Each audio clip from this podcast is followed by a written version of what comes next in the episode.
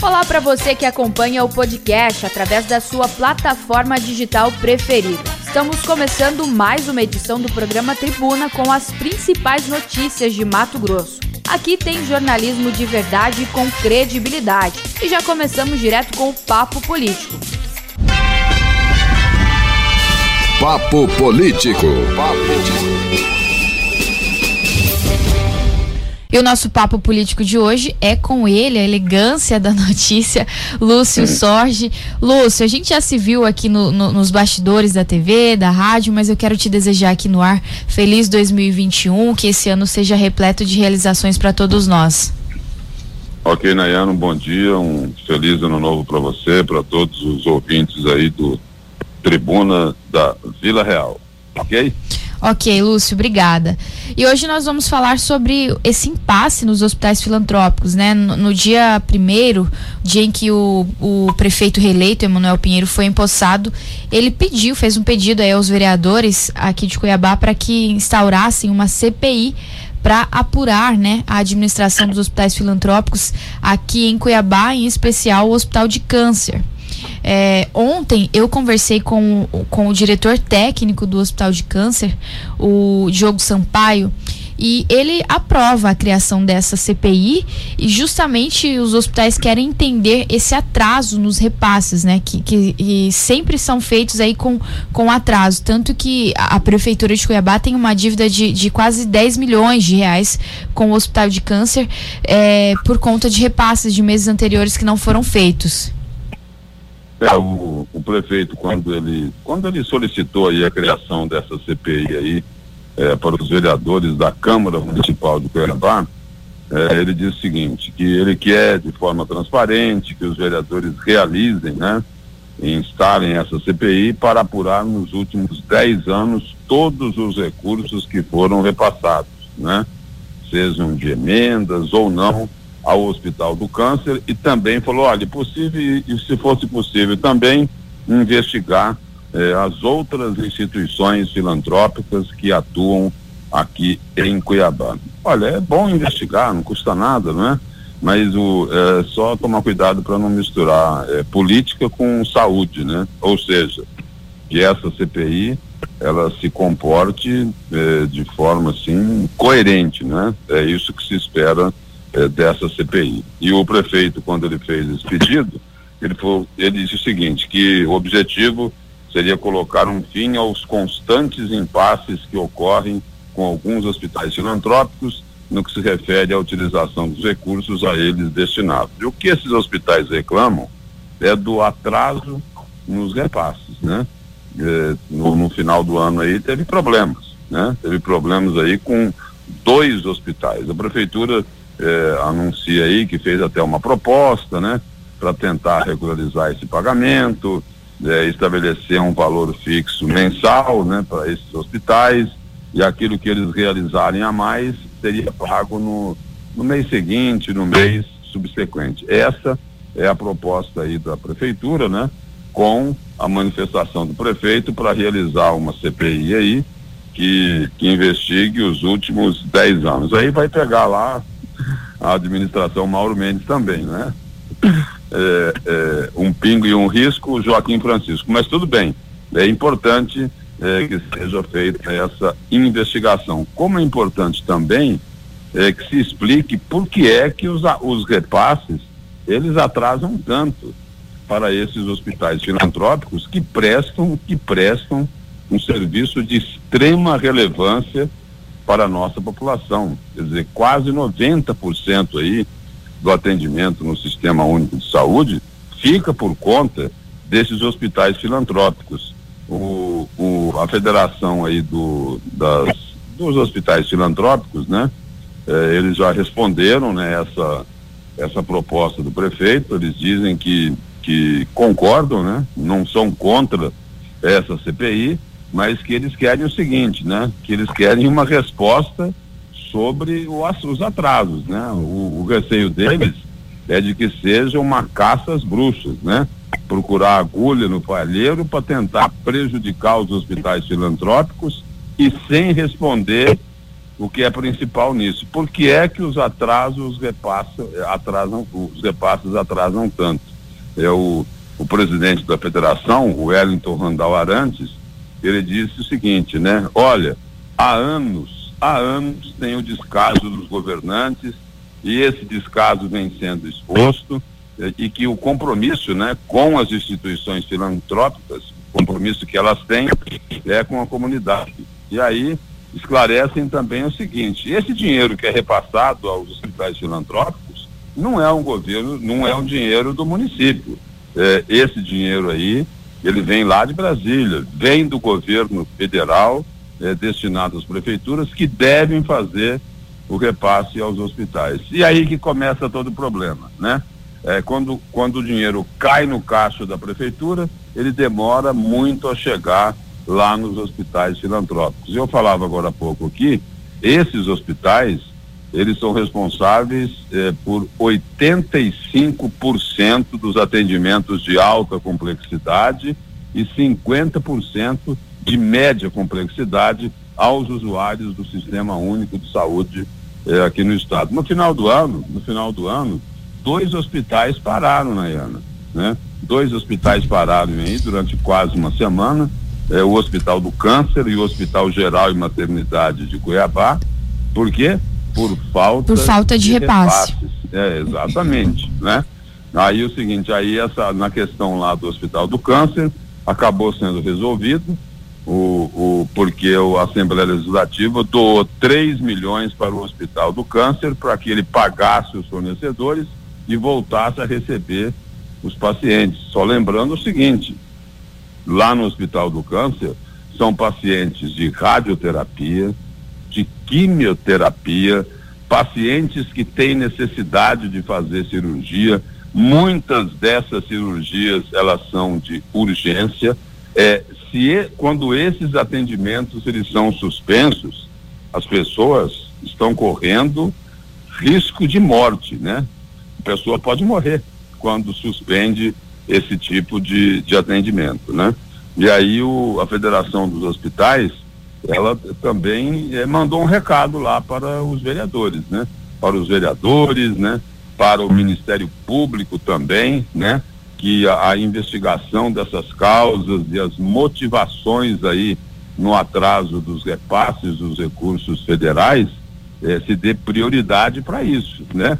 E aí o seguinte, eles pedem também o seguinte, olha, é, investiguem isso e o mais importante é preciso responsabilizar o comando político dos responsáveis pelos repasses que recebem o dinheiro e não fazem o repasse no tempo correto para as prefeituras. Olha só mais um absurdo aqui, mais um absurdo.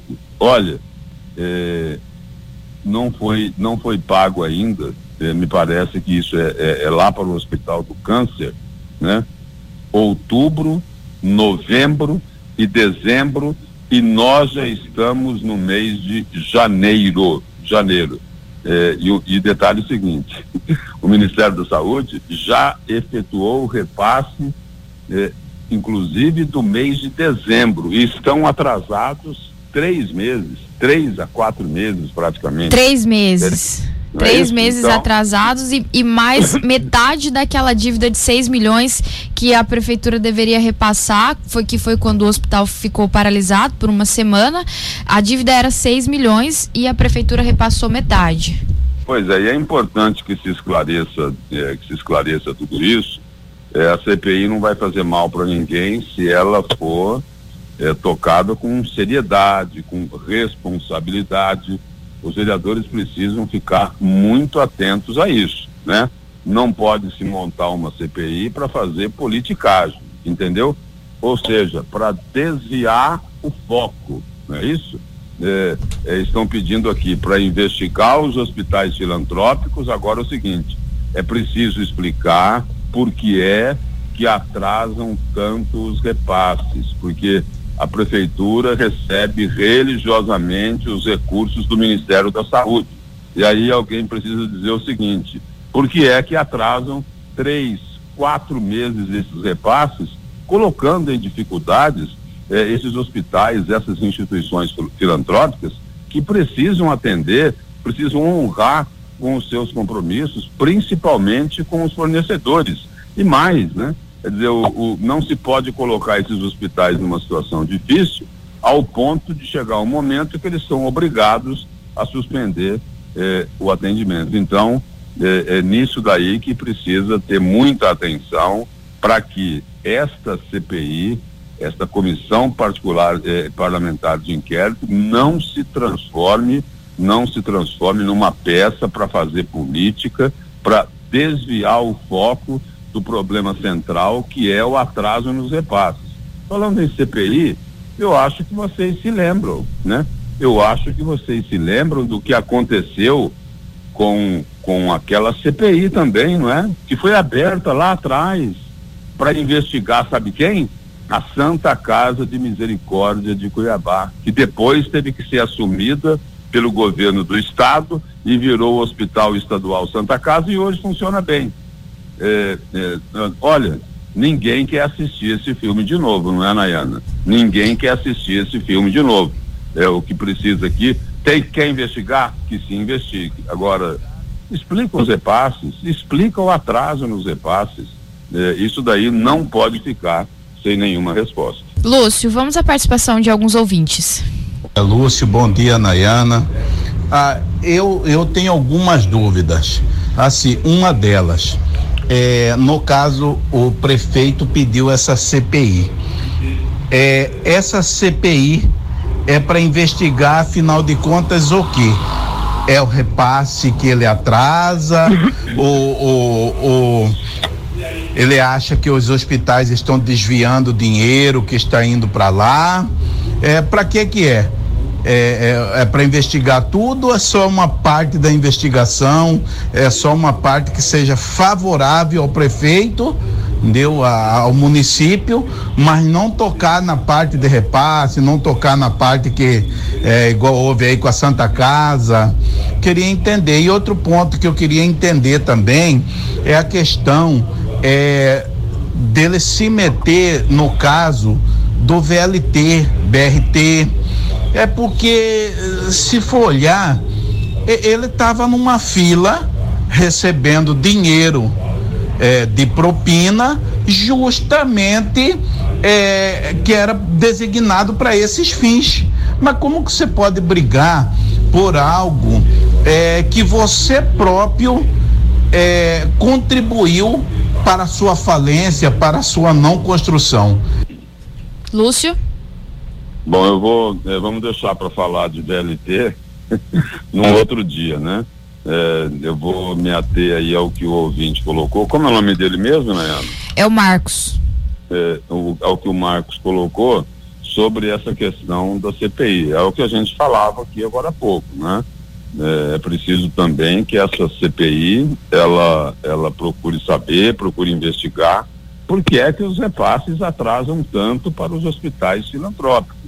Bom, e aí é o seguinte, aí o, o, o Marcos aí ele pergunta, ah, mas qual que é o problema aí? Por que é que estão pedindo para abrir uma CPI para investigar os hospitais filantrópicos? Eu entendo que é o seguinte, que deve ter é, alguma dúvida, né? Alguma suspeita né, da prefeitura, do prefeito Emanuel Pinheiro, sobre a administração desses hospitais filantrópicos. Isso não pode ser investigado? Pode sim.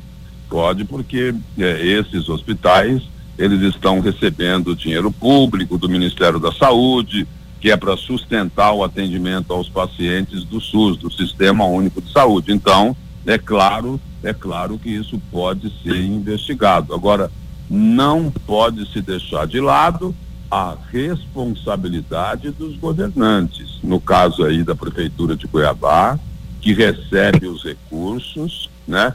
Recebe os recursos rigorosamente em dia. E aí o seguinte, volta e meia nós estamos noticiando aqui, olha, o hospital tal, hospital A, B ou C, pode parar amanhã ou na semana que vem por atraso eh, nos repasses. Voltando a repetir, voltando a repetir aqui, eh, é importante que a Câmara Municipal de Cuiabá tenha consciência da sua responsabilidade e não permita que essa investigação, que essa CPI descambe para a politicagem, né? Para atender o interesse desse ou daquele. Não é isso? Sim. O importante dessa CPI aí é defender os interesses da sociedade, não é isso? Da pessoa que não tem condições de pagar um atendimento particular e que precisa do poder público, do sistema único de saúde, para poder se tratar, para poder ter o remédio, para poder ter o médico, para poder ter a cirurgia. É para essas pessoas que a Câmara Municipal de Cuiabá deve uma explicação no caso de abrir essa CPI. Lúcio, vamos aqui à, última participação de ouvinte. Ok. Bom dia, Diego do Azul do Parque. É, sobre repasses, né? Vem, dinheiro vem, dinheiro tem, mas só que, infelizmente, eles não estão preocupados com a saúde da, do, da população, né? É, bem antes dessa pandemia chegar, já estava defasada a saúde e até hoje está defasada aí. Não, tão, não tem interesse nenhum na saúde da população. É, o povo estão aí sofrendo e, e ficando em, em casa para a doença não pegar. Porque se for para o hospital, morre, né? Morre de vez. O interesse deles na, na saúde do povo é nenhum. Lamentável. Lúcio? É, é o que o, o telespectador aí reclama, né? Com razão, com indignação, com revolta, né? Que o sistema único. Olha, tudo bem. É, se não fosse o sistema único, agora em, é, em relação à pandemia, as coisas estariam muito piores do que estão. Agora, problema tem e muito, né? E muitos problemas. E aí é o seguinte, é, pessoal fala, ah, mas porque falta dinheiro? Não, não é só falta de dinheiro, não. É falta de gestão, falta de responsabilidade e, em alguns casos, coisas muito piores. Nós já tivemos denúncia aí de desvio de, de recursos públicos, de superfaturamento, então não adianta vir com essa conversinha, ah, tem pouco dinheiro, precisa de mais dinheiro, senão a saúde eh, não vai funcionar.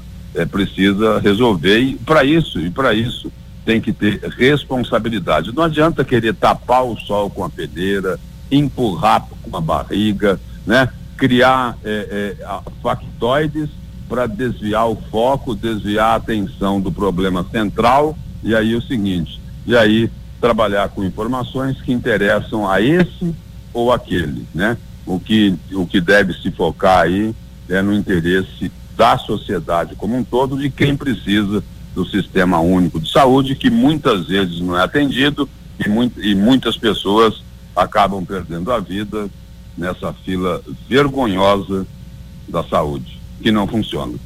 Realmente, Lúcio, a saúde aqui precisa muito, tem muito a melhorar, né? Obrigada Discurso pela participação. tem bastante. Obrigada pela participação de hoje aqui no okay. Tribuna. Bom dia, Nayana, bom dia, Luiz Vieira e bom dia aos ouvintes do Tribuna da Vila Real.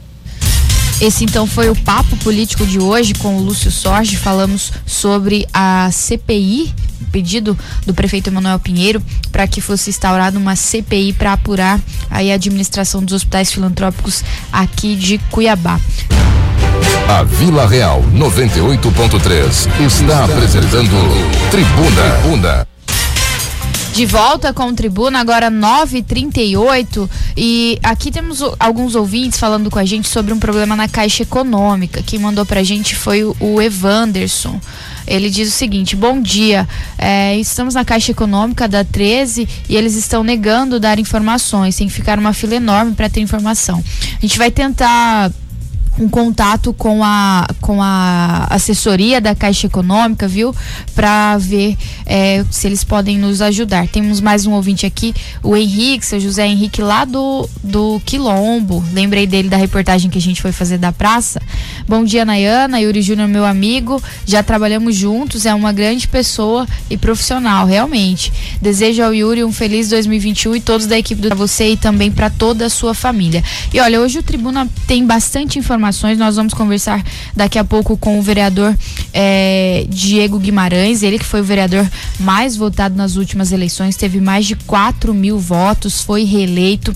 Vamos falar também sobre educação aqui no Tribuna de hoje. Temos o quadro Educação é o Caminho toda terça-feira e, e essa semana não dá para falar de outro assunto a não ser Enem, já que está se aproximando aí a, a, a, data da prova, né? Vamos falar também sobre a Lei Candir.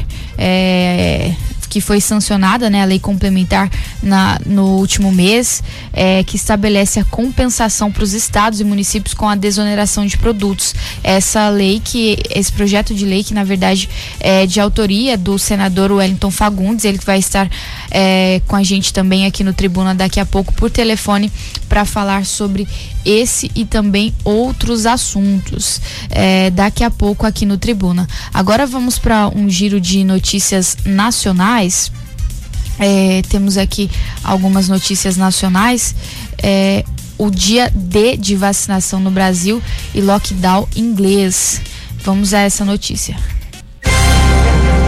Hoje é terça-feira, 5 de janeiro. Eu sou Mariana de Freitas e aqui estão os assuntos mais buscados na internet no Brasil. Fabricante da vacina Oxford AstraZeneca anuncia que a exportação da vacina está permitida para todos os países. No último domingo, Fiocruz anunciou o contrato para a compra de 2 milhões de doses da vacina e a importação foi autorizada pela Anvisa. Brasil ultrapassa 196 mil mortes por Covid-19. A média móvel móvel dos últimos sete dias voltou a ficar acima de 700, mas indica estabilidade no número de óbitos. O Ministério da Saúde informou que requisitou seringas e agulhas de estoques excedentes a empresas fabricantes para a vacinação contra a Covid-19. A indústria se comprometeu a fornecer 30 milhões de unidades. O governo federal avalia a possibilidade de fazer um dia D de vacinação contra a Covid-19 em todo o país no dia 23 23 de janeiro. Novo lockdown na Inglaterra fecha escolas e limita circulação nas ruas. Secretaria de Saúde do Estado de São Paulo confirmou dois casos da nova variante do coronavírus. Pesquisa Datafolha mostra que 41% acham que a situação econômica do país vai piorar. Cientistas russos encontram praticamente intacta a carcaça de um rinoceronte lanudo que teria vivido há 12 mil anos na Sibéria. Amanhã eu volto com o que é mais buscado na internet. Então aí um giro de notícias nacionais, daqui a pouco a gente tem traz outros assuntos, traz outros assuntos que são destaques aí no Brasil e também no mundo. E agora nós temos por telefone o senador Wellington Fagundes, que vai falar sobre a Lei Candir, já que foi sancionada a Lei Complementar 176 de 2020, que estabelece a compensação para estados e municípios com a desoneração de produtos. É, senador, muito bom dia, obrigada pela participação aqui no Tribuna. Bom dia, Nayana, bom dia a, todos os ouvintes. É uma satisfação estar aí falando com você e comunicando também com a população. É, eu diria para você, Nayana, que esse foi um dos maiores entendimentos ocorridos no Brasil nos últimos tempos. É, há mais de 20 anos vem essa pendenga na justiça, em que, através da Lei Candia, foi criado também, é, a, a, com a Lei Candia, a isenção dos, dos impostos para exportação então, todos os estados que exportam matérias-primas e semi-elaborados, eles não recebem, os estados e municípios não recebem os impostos, não vinham recebendo. Ou seja, foi criado o Fundo de Compensação das Exportações, que era exatamente para o governo compensar os estados e municípios esse imposto que não era pago. É claro que exportar não está correto exportar imposto, mas o governo federal também não estava agindo corretamente ao não pagar religiosamente de volta para os estados e municípios. Então, todo ano era aquela história, o prefeito, o governador tinha que ir de pires na mão, né, a Brasília à busca desses recursos.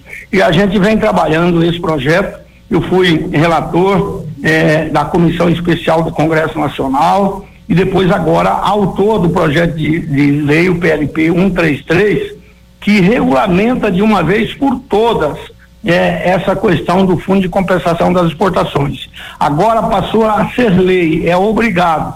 E, eu, e esse entendimento ele foi um entendimento em que 100% dos estados participaram e também dos municípios, através da Confederação Nacional dos Municípios, aqui no Mato Grosso, a Associação Mato Grossense do Município, o prefeito o ex-prefeito Neurilã, que é o presidente. Eu quero, inclusive, agradecer aqui a toda a assessoria da Associação Mato Grossense dos Municípios, que me ajudou, inclusive, na construção desse projeto. E tivemos o apoio do ministro Paulo Guedes, tivemos o apoio do presidente Bolsonaro e também no Supremo Tribunal Federal do ministro Gilmar Mendes, que foi o relator e que foi aprovado por unanimidade também pelo Supremo Tribunal Federal. Então, a partir do, do ano passado, agora no final do ano, é, todos os estados receberam, Mato Grosso recebeu 420 milhões, os estados e os municípios receberam 160 milhões e, por exemplo, Cuiabá que, é, recebeu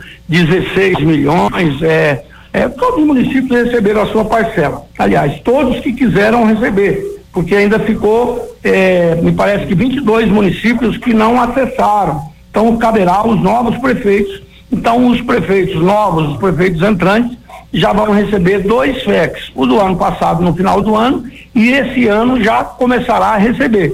O ano passado foi pago em uma parcela só, e esse ano será pago todos os meses. Já será, entrar entrará na conta em 12 parcelas. Portanto, no mês de janeiro, os atuais prefeitos já receberão também a parcela do mês de janeiro.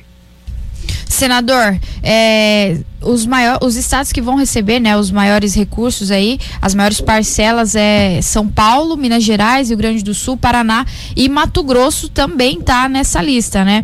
É muito importante isso para ajudar o estado. Olha, é muito importante, principalmente porque Mato Grosso é um estado que está aumentando a exportação. O ano passado, mesmo na pandemia, nós aumentamos a nossa produção, consequentemente a nossa exportação, porque nós é, exportamos basicamente é, os produtos agrícolas, que é, é, a soja, o algodão, o milho, mas também proteína animal, bovino, suíno, equino, não, bovino, suíno e aves, que é o principal que a gente exporta e ainda temos, somos um estado em, em, abertura, portanto, nesses próximos 10, 15 anos, nós vamos aumentar a nossa exportação. E outro detalhe importante, que Mato Grosso não exporta praticamente nada de minério. Rio de eh, Minas Gerais e Pará são os estados que recebem muito também, porque exportam principalmente minérios. Mas Mato Grosso nós temos um potencial muito grande, que poderemos, inclusive, é, daqui mais um pouco está exportando também. Nós temos aqui já a maior reserva de prata do mundo está aqui no Mato Grosso e outros minerais.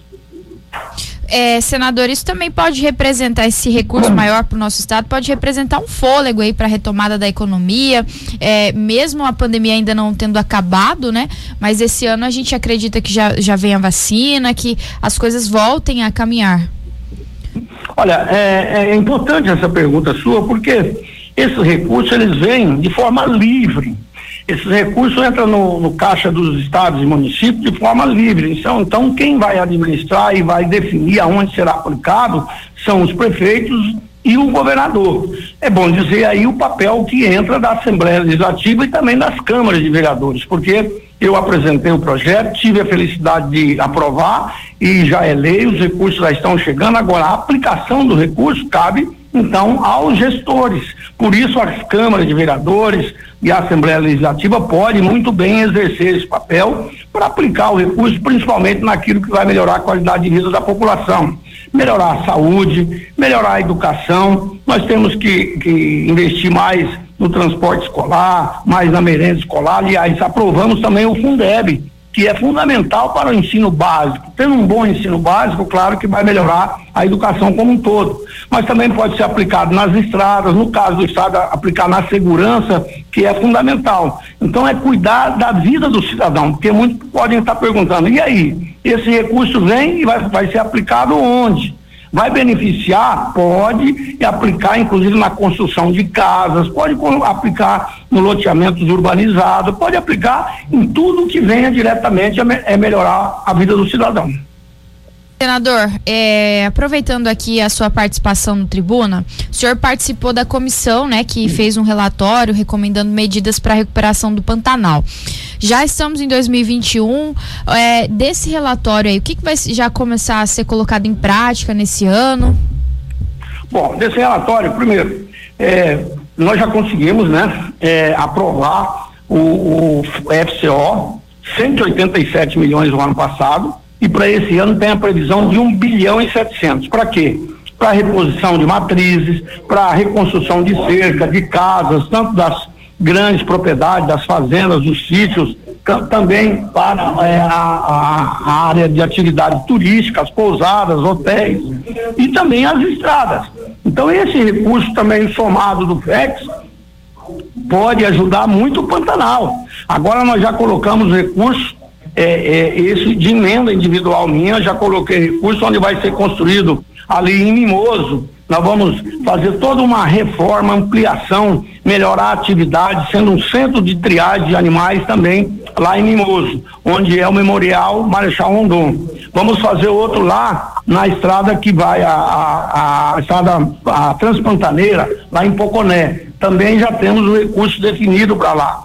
Também já colocamos recursos para comprar uma, um, um, perfurador de poços, um 2 milhões e 700, onde entrará também caminhões, exatamente para que a gente possa fazer estrategicamente perfuração de poços no Pantanal, que um dos grandes problemas foi a falta de água, é, mesmo o Pantanal ele alagando todo, mas com essa seca, que foi uma seca de mais de 40 anos que não tínhamos uma seca como essa.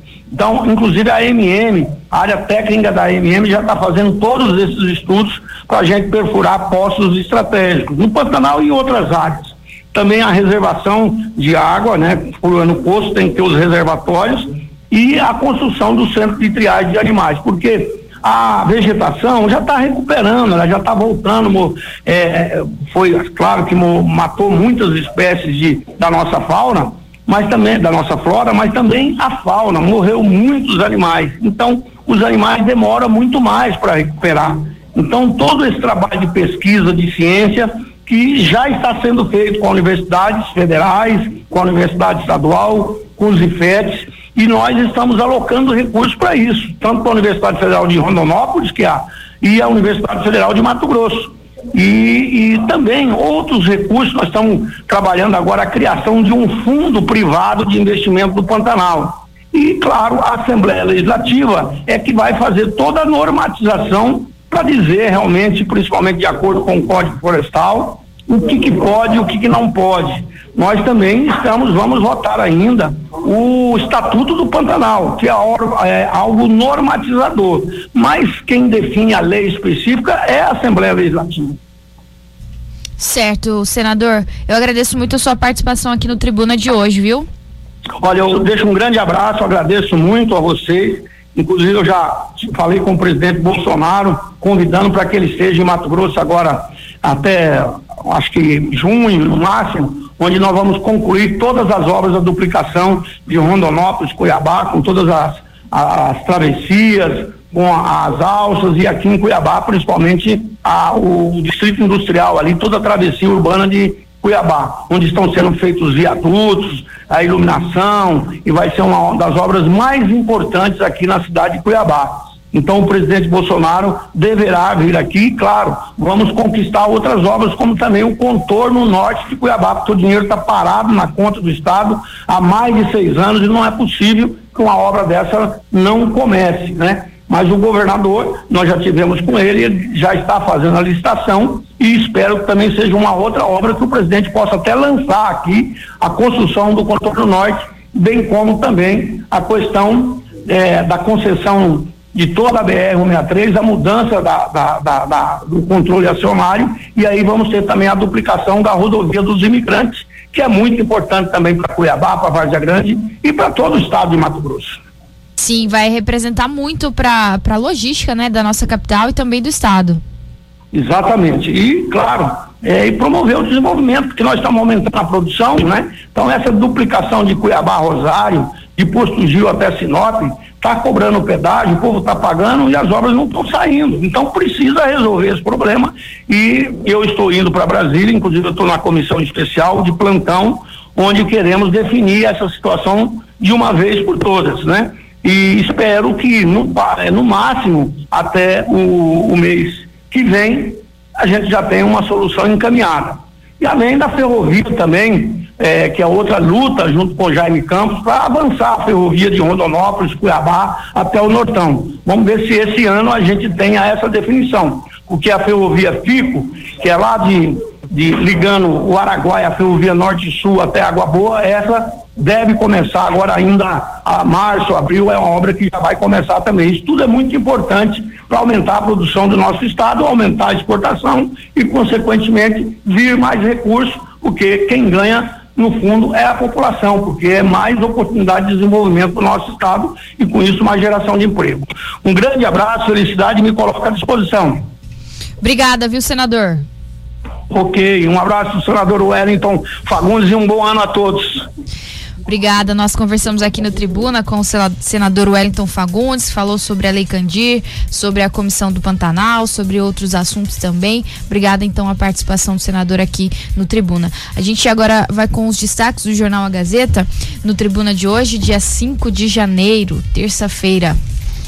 Isso mesmo, Nayana, destaques do jornal A Gazeta, que circula nesta terça-feira, dia 5 de janeiro, em todo o estado número de casos é o maior dos últimos quatro meses em Mato Grosso. Casos e óbitos em decorrência do novo coronavírus registrados em Mato Grosso nas últimas 24 horas revelam o maior número dos últimos quatro meses. Boletim epidemiológico divulgado pela Secretaria Estadual de Saúde aponta para o registro de 1.542 novos infectados e 31 mortos devido a complicações causadas pela Covid-19. Paralelo a este cenário, o Estado solicitou, junto ao Ministério da Saúde, a prorrogação de mais 90 dias da manutenção de 26 leitos de suporte ventilatório, distribuídos em seis municípios que juntam, somam a quantia de um milhão e cem mil reais. Mais destaques: disputa interna do MDB envolve cenário nacional. Ainda sem solução, o imbróglio do MDB ultrapassou fronteiras e o prefeito Emanuel Pinheiro tem buscado reaver o comando da executiva municipal da legenda, usando até o voto de seu filho, deputado federal Emanuelzinho do PTB, na eleição para a nova mesa diretora da Câmara Federal. O voto do PTBista para Baleia Rossi do MDB seria benéfico para o partido em Mato Grosso. O filho do prefeito deve contrariar a orientação de seu partido, uma vez que o presidente prometeu apoio do PTB a Arthur Lira do PP, candidato do presidente Jair Bolsonaro. Tem mais destaques aqui. Influencer usa Instagram para denunciar agressão. Você acompanhou este caso no Cadeia Neles na Vila de hoje. A cuiabana Kedma Oliveira, de 26 anos, usou as redes sociais para denunciar agressão sofrida eh, em que acusa José Derli Rosa Júnior, filho do eh, então marido ou namorado dela, como responsável. A confusão teria ocorrido na noite de domingo e a vítima chegou a gravar vídeos dentro do banheiro da casa em Florianópolis. mais. Com cortes nos lábios, ela pediu ajuda aos seguidores. O caso está sendo investigado. 1 bilhão e 100 milhões de reais, de acordo com a fila de precatórios com vencimento em 2020 e 2021. O projeto melhora a situação de muitos empresários e pessoas físicas com quem o Estado tem dívidas. O projeto de lei deve ser apreciado pelos deputados nesta terça-feira. Esses e outros destaques circulam no jornal A Gazeta desta terça-feira, dia 5 de janeiro.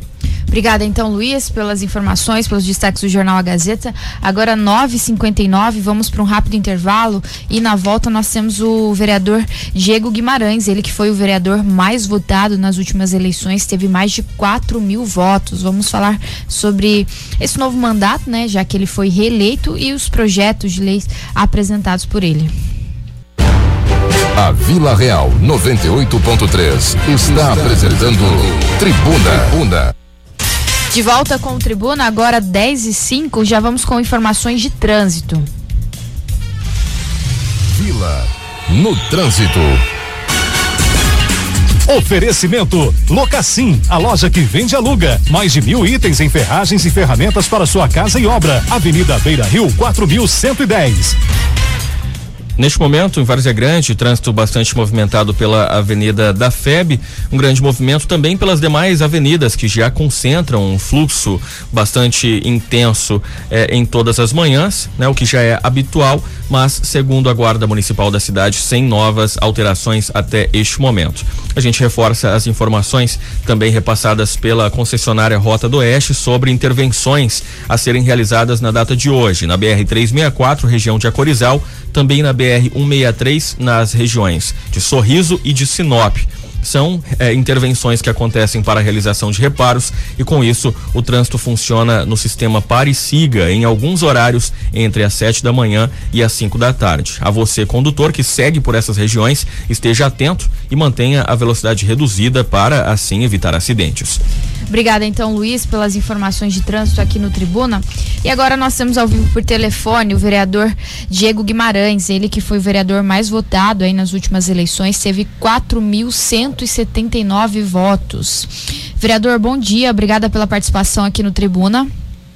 Bom dia, bom dia amigos da Tribuna, agradeço a oportunidade, quero cumprimentar todos os cuiabanos e cuiabanas e agora, em 2021, já empossado para o novo mandato. Agradecer a todos aqueles que confiaram e votaram sobre intervenções a serem realizadas na data de hoje, na BR 364, região de Acorizal, também na BR 163, nas regiões de Sorriso e de Sinop são é, intervenções que acontecem para a realização de reparos e com isso o trânsito funciona no sistema pare e siga em alguns horários entre as 7 da manhã e as 5 da tarde. A você, condutor que segue por essas regiões, esteja atento e mantenha a velocidade reduzida para assim evitar acidentes.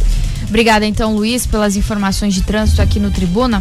E agora nós temos ao vivo por telefone o vereador Diego Guimarães, ele que foi o vereador mais votado aí nas últimas eleições, teve 4.179 votos.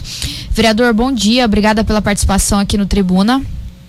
Bom dia, bom dia amigos da Tribuna, agradeço a oportunidade, quero cumprimentar todos os cuiabanos e cuiabanas e agora, em 2021, já empossado para o novo mandato. Agradecer a todos aqueles que confiaram e votaram no dia Guimarães, no dia 15 de novembro de 2020, e nos concederam a oportunidade, a honra de poder estar na Câmara Municipal por mais quatro anos representando cada um deles. Vereador, é, no seu último mandato, o senhor apresentou aí mais de 50 projetos de leis, tem alguns aí que a gente vai destacar ao longo da entrevista. É, você acha que pode atribuir a isso esses mais de 4 mil votos que você recebeu, sendo aí o vereador mais votado?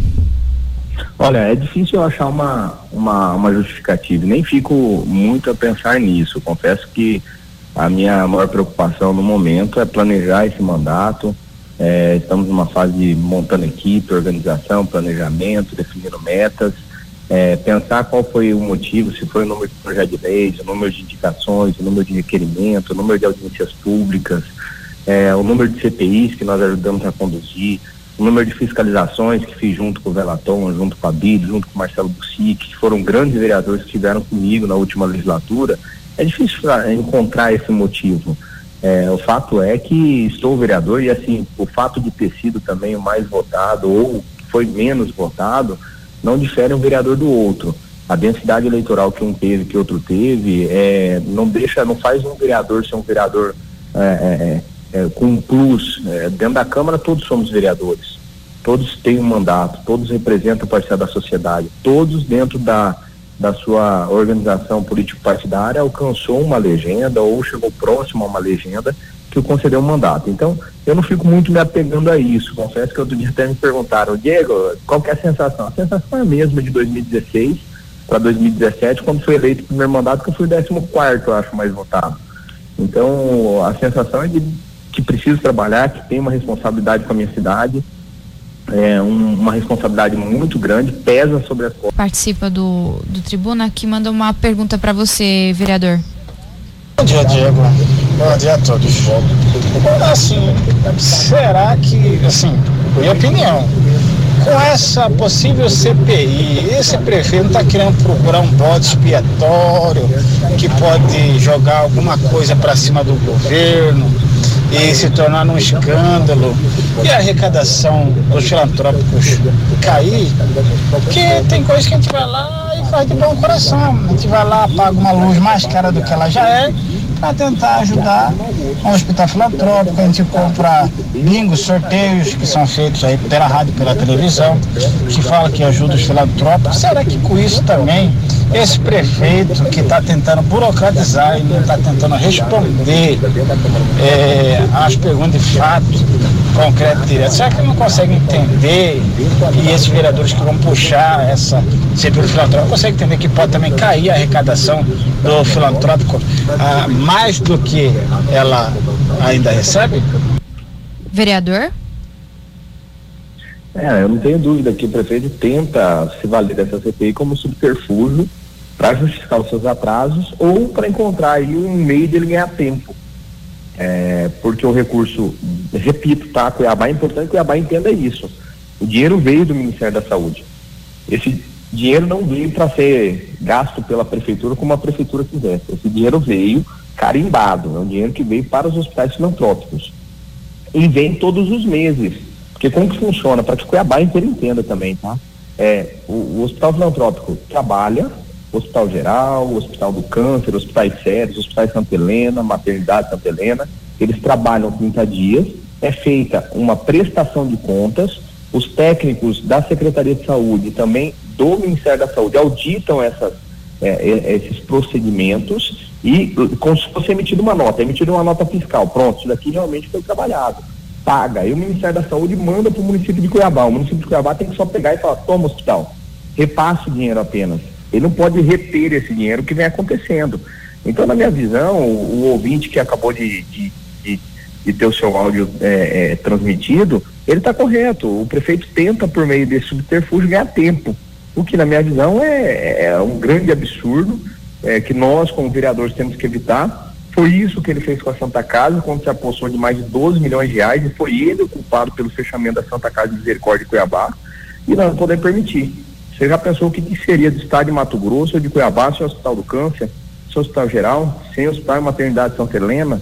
Então nós não podemos permitir isso, temos que lidar com isso com muita seriedade, não podemos lidar com isso na brincadeira, como o prefeito está querendo, com jogo político, jogo de cena, jogo de quem quer simplesmente jogar para a plateia e arrumar uma desculpa para os seus erros.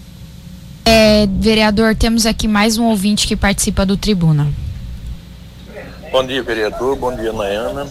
Agora com esse Juca do Guaraná no poder lá agora, presidente da Câmara, agora ficou de fácil pro prefeito, hein?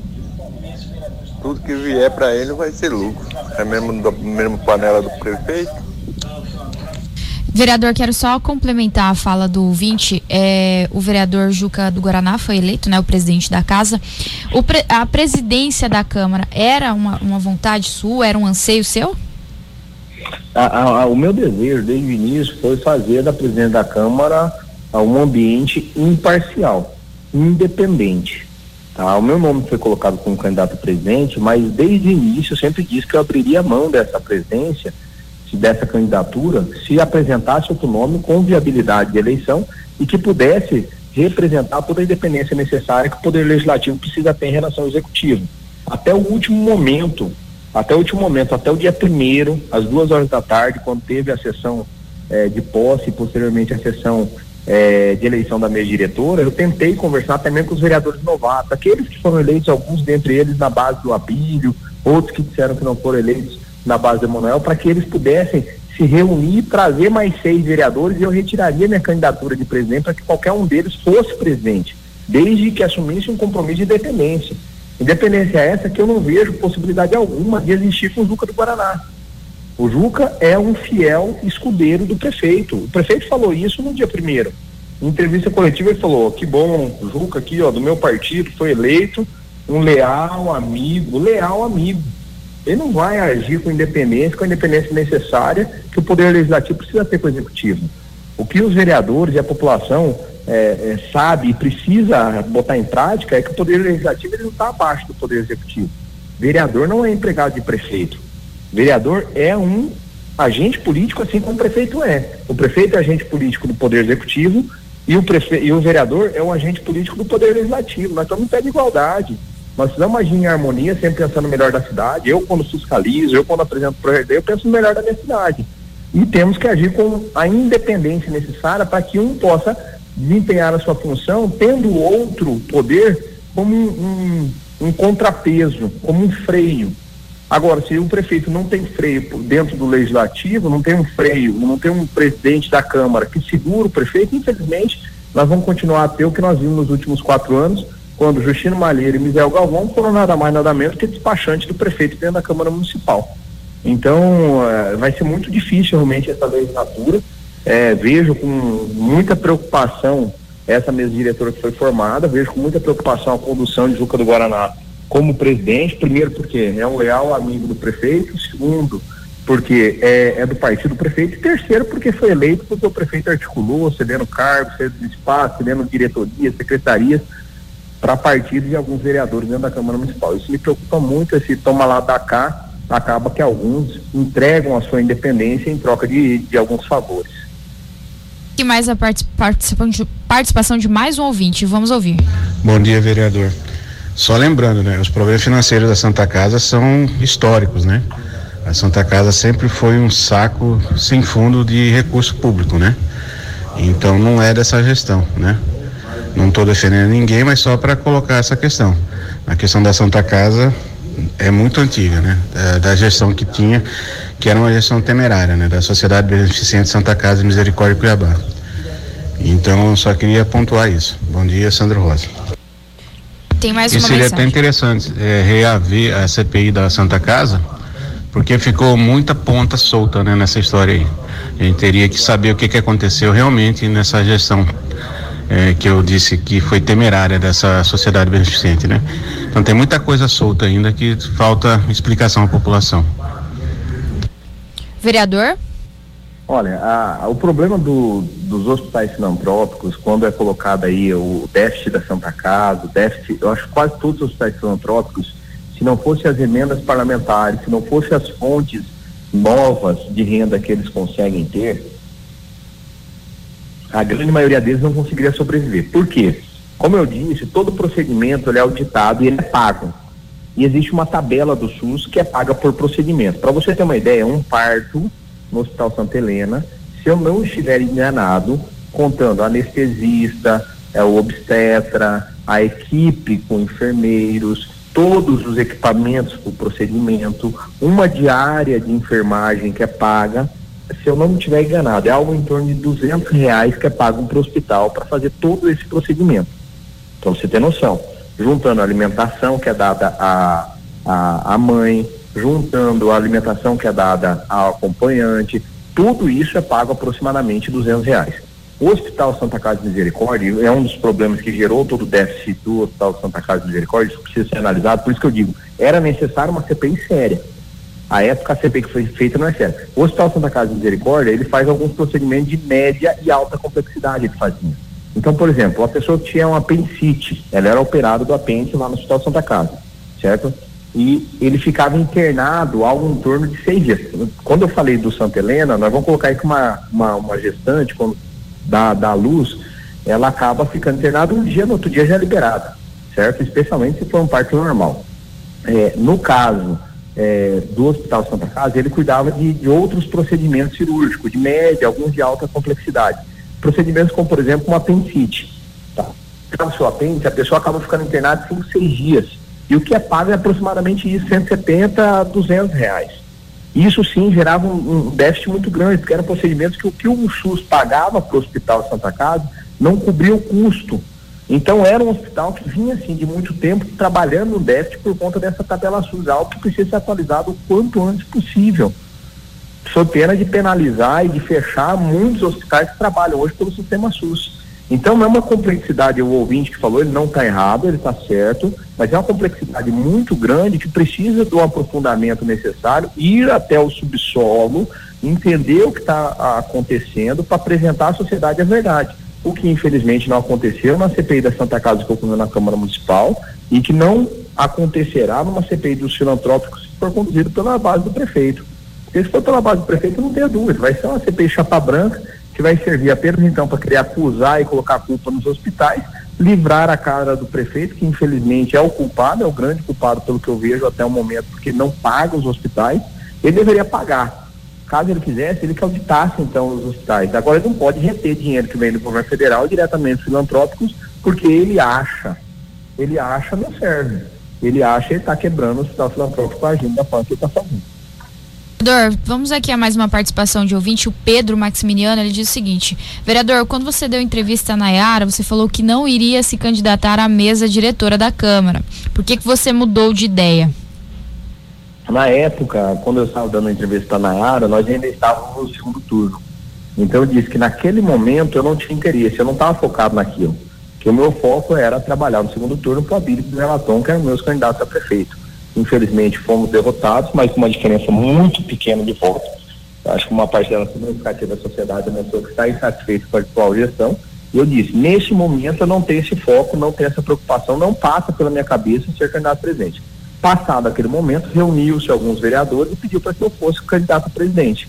Então, representando esses, esses vereadores, eles entendendo que eu deveria ser o candidato por ter sido mais votado, entre outros motivos, eu aceitei essa incumbência e fui candidato a presidente, mesmo sabendo no dia da eleição, quando registrei a chapa, que a nossa chapa teria uma chapa derrotada. Mas fui candidato para poder externar para toda Cuiabá aquilo que a gente imagina que era o ideal para uma presidente, uma Câmara mais independente, uma Câmara mais transparente, uma Câmara que se comunicasse melhor com a sociedade, que estivesse mais próxima da sociedade e que também pudesse apresentar serviço para a sociedade. A Câmara Municipal precisa o quanto antes dar utilidade maior àquele prédio fazer parceria com a Secretaria de Segurança Pública, com a Defensoria Pública, com a, a Justiça Eleitoral para trazer serviços para dentro da Câmara Municipal. Isso precisa ser feito quanto antes e são bandeiras que nós carregamos no dia primeiro quando fomos candidatos a presidente. Então, por esse motivo, apenas esclarecendo ao, ao, ao, ao ouvinte, na época, quando me perguntaram, eu disse realmente nesse momento não passa pela minha cabeça, não sou candidato,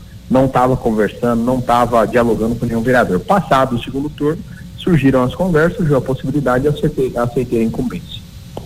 Vereador, é, agora falando de outro assunto, o senhor chegou a apresentar o projeto, projeto de lei para o IPTU Verde e Cuiabá Solar. Explica melhor esse, esses projetos aí para gente. É, eles, eles foram anteprojetos de lei, porque o projeto de lei é quando o vereador apresenta e ele tem a competência para poder apresentar esse projeto de lei. É, é de competência do vereador apresentar esse projeto de lei.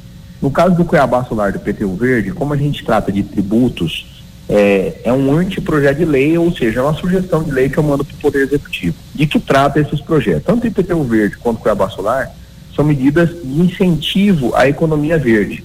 É, tanto a utilização da energia fotovoltaica quanto a, a, a gestão de, uma, de um imóvel que ele seja ambientalmente sustentável cumprido determinados requisitos, cumprida a utilização de energia solar, cumprida a utilização sustentável do imóvel, o cidadão teria abatimento no seu imposto territorial urbano, que é o IPTU, Imposto Predial Territorial Urbano, ou no ISSQN, Imposto sobre Serviço de Qualquer Natureza, que são dois principais impostos do município.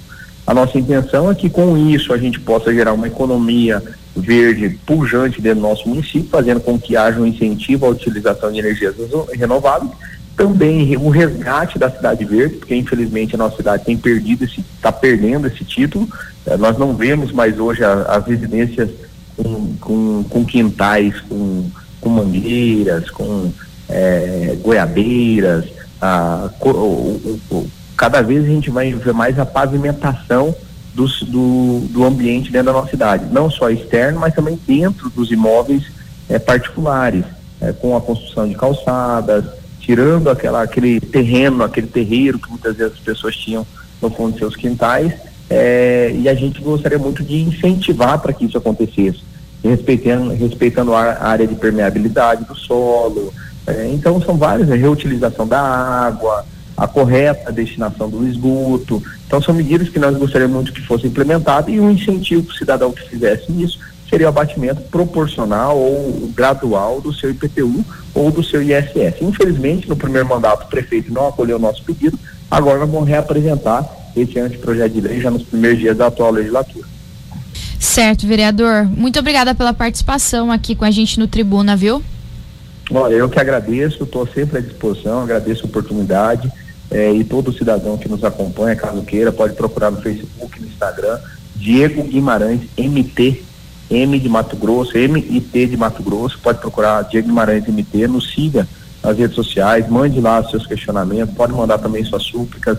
Nós temos o aplicativo Eu Participo, é, tanto na plataforma iOS quanto é, é, na, na, na, na no, no, Google Play ou outras plataformas que existem, você pode procurar lá o Eu Participo, que é um aplicativo que torna o nosso gabinete virtual e você pode estar participando diretamente do mandado vereador Diego Guimarães. Agradeço a oportunidade, um abraço a todos, fiquem com Deus. Obrigada. Nós conversamos com o, o, vereador Diego Guimarães, ele que foi o vereador mais votado na última eleição. É, só mais um ouvinte aqui que fala sobre esse assunto que a gente conversou bastante com o Diego Guimarães. Vamos ouvi-lo. Então, Nayara, no final das contas, a Câmara do Deputado, da, dos vereadores não adiantou nada ter 50 ação se os novatos deixou os mais antigos passar a perna neles e conseguiu a, a, a Câmara, então, entendeu? Vai acabar ficando a mesma coisa que estava, entendeu?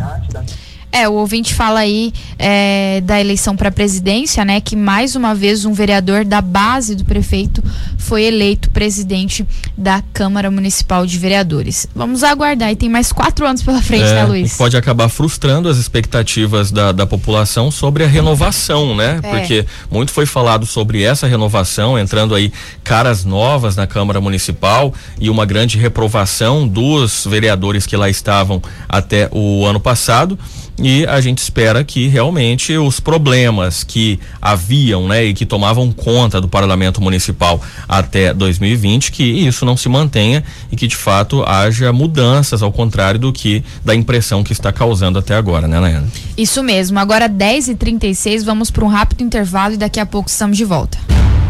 A Vila Real 98.3 está apresentando Tribuna. Tribuna. Agora vamos com informações de trânsito. Vila no trânsito.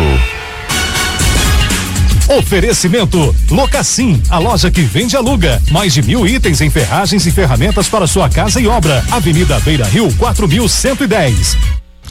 Trânsito movimentado neste momento pela região central aqui de Cuiabá, destaque para a Avenida Tenente Coronel Duarte, a Prainha também pela Getúlio Vargas e outras avenidas que cortam o centro da capital ainda com um comércio bastante movimentado. Também um grande movimento pela Avenida Beira Rio, onde continua a, a interdição total na rotatória que dá acesso à ponte Sérgio Mota em Várzea Grande. Ainda em construção, o viaduto Murilo Domingos. E eh, essas obras continuam, o trânsito continua bastante comprometido, principalmente em alguns períodos do dia, o que provoca uma certa lentidão e o que ainda exige do condutor atenção, velocidade reduzida e também a busca por rotas alternativas caso seja possível ao passar por toda essa região.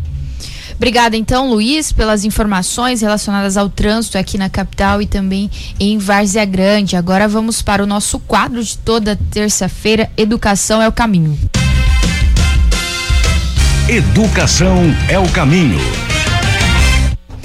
E no nosso quadro Educação de É o Caminho de hoje, nós conversamos com o Leopoldo Bertoldo, ele que é diretor executivo do Colégio Isaac Newton. É, professor Leopoldo, muito bom dia, obrigada por participar com a gente aqui no Tribuna. Feliz 2021 para você, para toda a equipe do colégio. Bom dia, Nayana, Luiz e o seu quali qualificado ouvinte. Estamos aqui em nome do Colégio Isaac Newton para retirar todas as dúvidas sobre o retorno às aulas presenciais e o tão esperado Enem, que vai ocorrer no dia 17, segundo domingo próximo, Nayana. É, professor, você falou aqui para mim em off, né? Mas eu vou perguntar que estava em uma reunião com o prefeito. Tem alguma novidade relacionada aí à volta às aulas? Então, o sindicato reuniu com o prefeito, os, os diretores de escola. Ele vai estar pronunciando para nós até o final dessa semana. Mas independente disso, é, no dia 18 de janeiro, que já está autorizado, a gente inicia as atividades presenciais com as séries iniciais, que é de 0 a 5 anos, com toda a biossegurança exigida. Então, Isaac Newton, dia 18 de janeiro, inicia o berçário, o maternal, Jardim 1 e Jardim 2, presencial. Professor, em relação a, a essa preparação de vocês para volta às aulas, porque é, a prefeitura liberou, né, a retomada de aula presencial, mas muitos pais ficaram receosos em mandarem os alunos para a escola e a gente está tendo um aumento de casos de Covid-19 aqui na capital, também em Várzea Grande. Como está a preparação de vocês para meio que mudar a ideia dos pais, para que eles percebam que na escola tem realmente a segurança, todas as medidas de biossegurança estão sendo adotadas. Isso, nós sempre fazemos o um convite para que os pais venham aqui no Colégio da Quinil. Tudo que foi exigido pelo sistema de saúde, pela Previdência de Saúde, o colégio tomou as previdências, tanto no preparo dos professores aos colaboradores. Então eu digo aos pais que na escola, no colégio Isaac Newton, não há risco de pegar, porque estamos tomando todas as providências necessárias. Então existe uma contradição, é, Nayana. Você vai ao shopping, um shopping maior de Cuiabá, você vê ali centenas de crianças brincando no parque sem nenhuma é, sem nenhuma segurança quanto a essa pandemia. E as escolas, principalmente o Newton, está 100% preparado. Por isso que nós vamos iniciar no dia 18 de janeiro. Professor, falando em dia 18 de janeiro, já lembramos da data do Enem, né? Que vai ser aí no segundo, no, sem ser nesse domingo, no outro. É, como que, que, que a gente pode falar para os alunos? Porque em relação a dicas para preparação, a gente já deu muito, né? Eu acho que essa uhum. reta final é, conta muito a questão psicológica, né?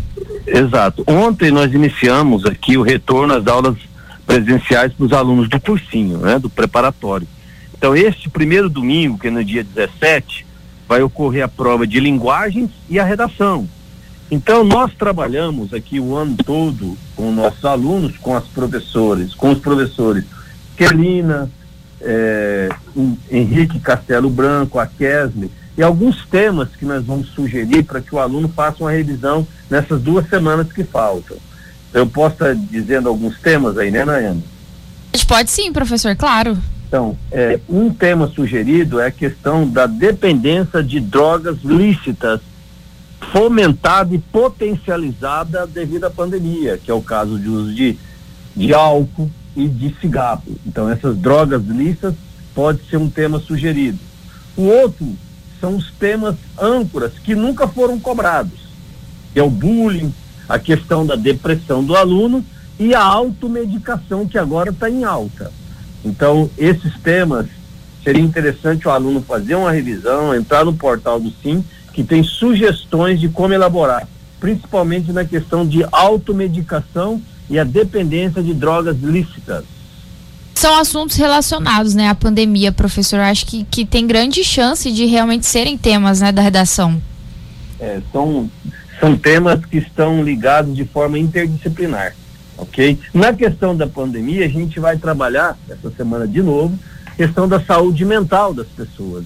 O socioemocional está muito abalado, que pode ser que venha aí de forma um pouco mais subliminar dentro da redação voltada para a pandemia, ok?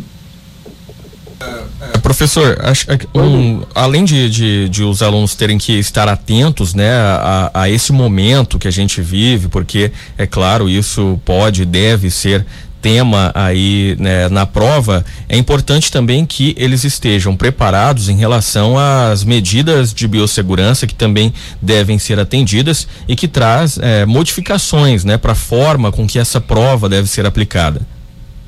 Exatamente. A gente sugere, Luiz, que o aluno vá até a escola um ou dois dias antes, veja o trajeto, veja quais são as medidas de segurança. Por exemplo, o nosso colégio aqui, a unidade 2, ela vai ser polo de aplicação do Enem. Então, o pessoal que vai aplicar o Enem aqui já veio aqui, existiu, já fiscalizou todas as salas sobre a questão da biossegurança. Está tudo preparado. A dica que a gente dá para esse aluno é visite o seu ponto de prova dois dias ou um dia antes para que num dia não fique desesperado. E a outra dica do lado pedagógico, Luiz, que a gente acha muito importante, nesses 40 anos que a gente prepara para os vestibulares, agora o Enem, é que você não é, não é obrigado a iniciar a prova pela questão número um que abre a prova. Você vai iniciar a prova pela questão em, na disciplina que você tem mais afinidade. Não sei se eu fui claro Você vai iniciar a prova pela disciplina que você tem mais afinidade.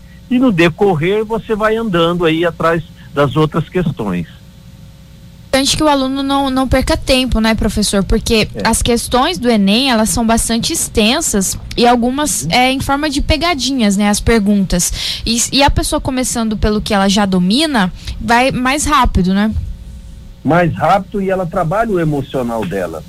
Porque a partir do momento que você começa com a disciplina que você não tem tanta afinidade, isso vai lhe abalando emocionalmente. Então a dica é inicie a prova pela disciplina que você tem mais afinidade. Ah, eu gosto da redação, então vamos levar aí uma hora, uma hora e meia para desenhar essa redação. Passa limpo e vamos para os outros itens. Não podemos ficar escravo de iniciar a prova pela questão número um, que é colocada na sequência.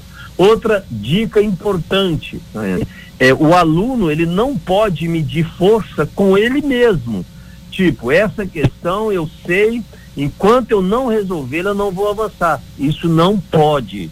Você percebeu que vai exigir um tempo maior, você passa essa questão, depois você retorna, ok? Professor, é, agora falando sobre a volta às aulas, é, a gente sabe que vai ter aí muita, vão ter muitas mudanças. Vocês definiram já como vai ser cada sala de aula, limite de alunos, é, se tiver alguma possibilidade de ter alguma disciplina online para diminuir o tempo do aluno na escola, que mudanças aí a gente pode destacar? Nós fizemos um investimento muito alto. Nós estamos preparados para aula presencial 100% como está ocorrendo em Sinop e Sorriso, e também estamos preparados para o ensino híbrido, ou seja, parte do aluno vem um dia, outra parte vem no outro dia. O que os gestores municipais, estaduais, federais decidirem, o Colégio Isaac Newton e, a, e o nosso time de professores já está preparado. Né? Professor, e como que está a programação de vocês para receber pais e alunos para esse período de, de matrícula, né, para alunos novos? Deixa para a gente aí os horários de funcionamento de vocês, os contatos.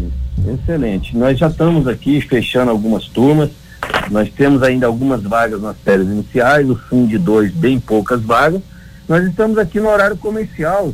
Ou, ou o pai pode navegar lá no nosso portal, tem uma janela lá que chama Tour 360 graus, que você anda pela escola através do computador, conhecendo toda a nossa estrutura, como que está sendo a biossegurança e o treinamento dos nossos gestores aqui, do nosso time de colaboradores. Entendeu, Nain? E convidando também que no dia 11 agora, né, dia 11 de janeiro, segunda-feira que vem, nós faremos um outro concurso de bolsas do sexto ao terceiro ano do ensino médio. Então você que ainda está indefinido pode se inscrever no portal sim. A prova vai ser segunda-feira, dia 11 de janeiro. Professor, esse ano eu acho que vai ser um ano bastante é, desafiador, né, para vocês, porque tá tudo ainda muito incerto, né? A gente vê aí o número de casos aumentando, mas ao mesmo tempo temos a vacina que está prestes a chegar também aqui na capital. Uhum. É, vai ser uma nós já estamos preparados porque 2020 foi um ensinamento muito brusco, né? Tivemos que aprender muito rápido nesses 40 anos, buscar capacitação, treinar, treinar o nosso time de colaboradores.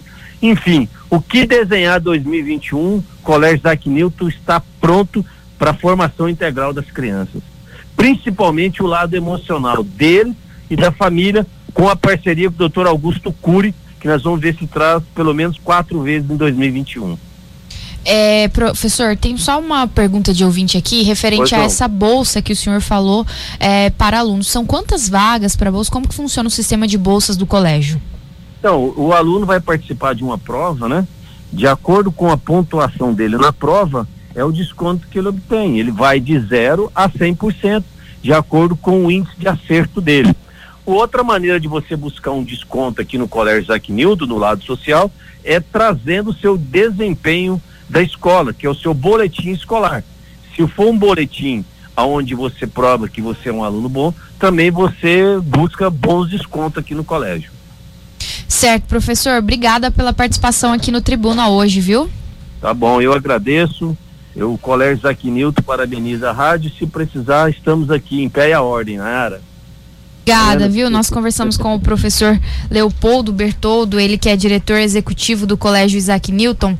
Antes da gente ir embora, vamos divulgar as vagas de emprego. Então vamos para o Tribuna Vagas de Emprego.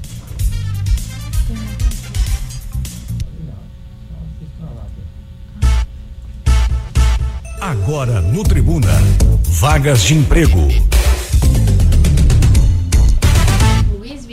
É isso mesmo, são várias vagas disponíveis é, pelo Cine Municipal aqui de Cuiabá. Tem vagas para ajudantes de obras, vagas também para analistas de PCP, programação e controle da produção, assistente de vendas, auxiliar de escritório, vaga exclusiva essa para PCD também auxiliar de linha de produção em Várzea Grande, auxiliar mecânico de refrigeração também em Várzea Grande, vaga também para babá, carregador de caminhão, caseiro, desossador ainda em Várzea Grande, gerente de departamento pessoal, instalador de insufilme, lavador de carros, lombador em matadouro, mecânico de socorro, também mecânico eletricista de veículos. Além disso, tem vagas ainda para montador de instrumentos elétricos de medição, eh, também para motofretista, pedreiro, programador de sistemas de computador, supervisor de exploração agrícola, supervisor de produção da indústria alimentícia, técnico de enfermagem em Várzea Grande, técnico de obras, técnico de refrigeração e instalação em Várzea Grande, técnico de suporte de TI e vendedor de serviços em Várzea Grande. As informações para o trabalhador, olha, é importante atualizar o cadastro nos postos do Cine, levar RG, CPF, comprovante de endereço e a CNH se tiver, aumentando assim a possibilidade de conseguir uma vaga de emprego. Os canais digitais, as vagas de emprego disponíveis de acordo com o seu perfil profissional.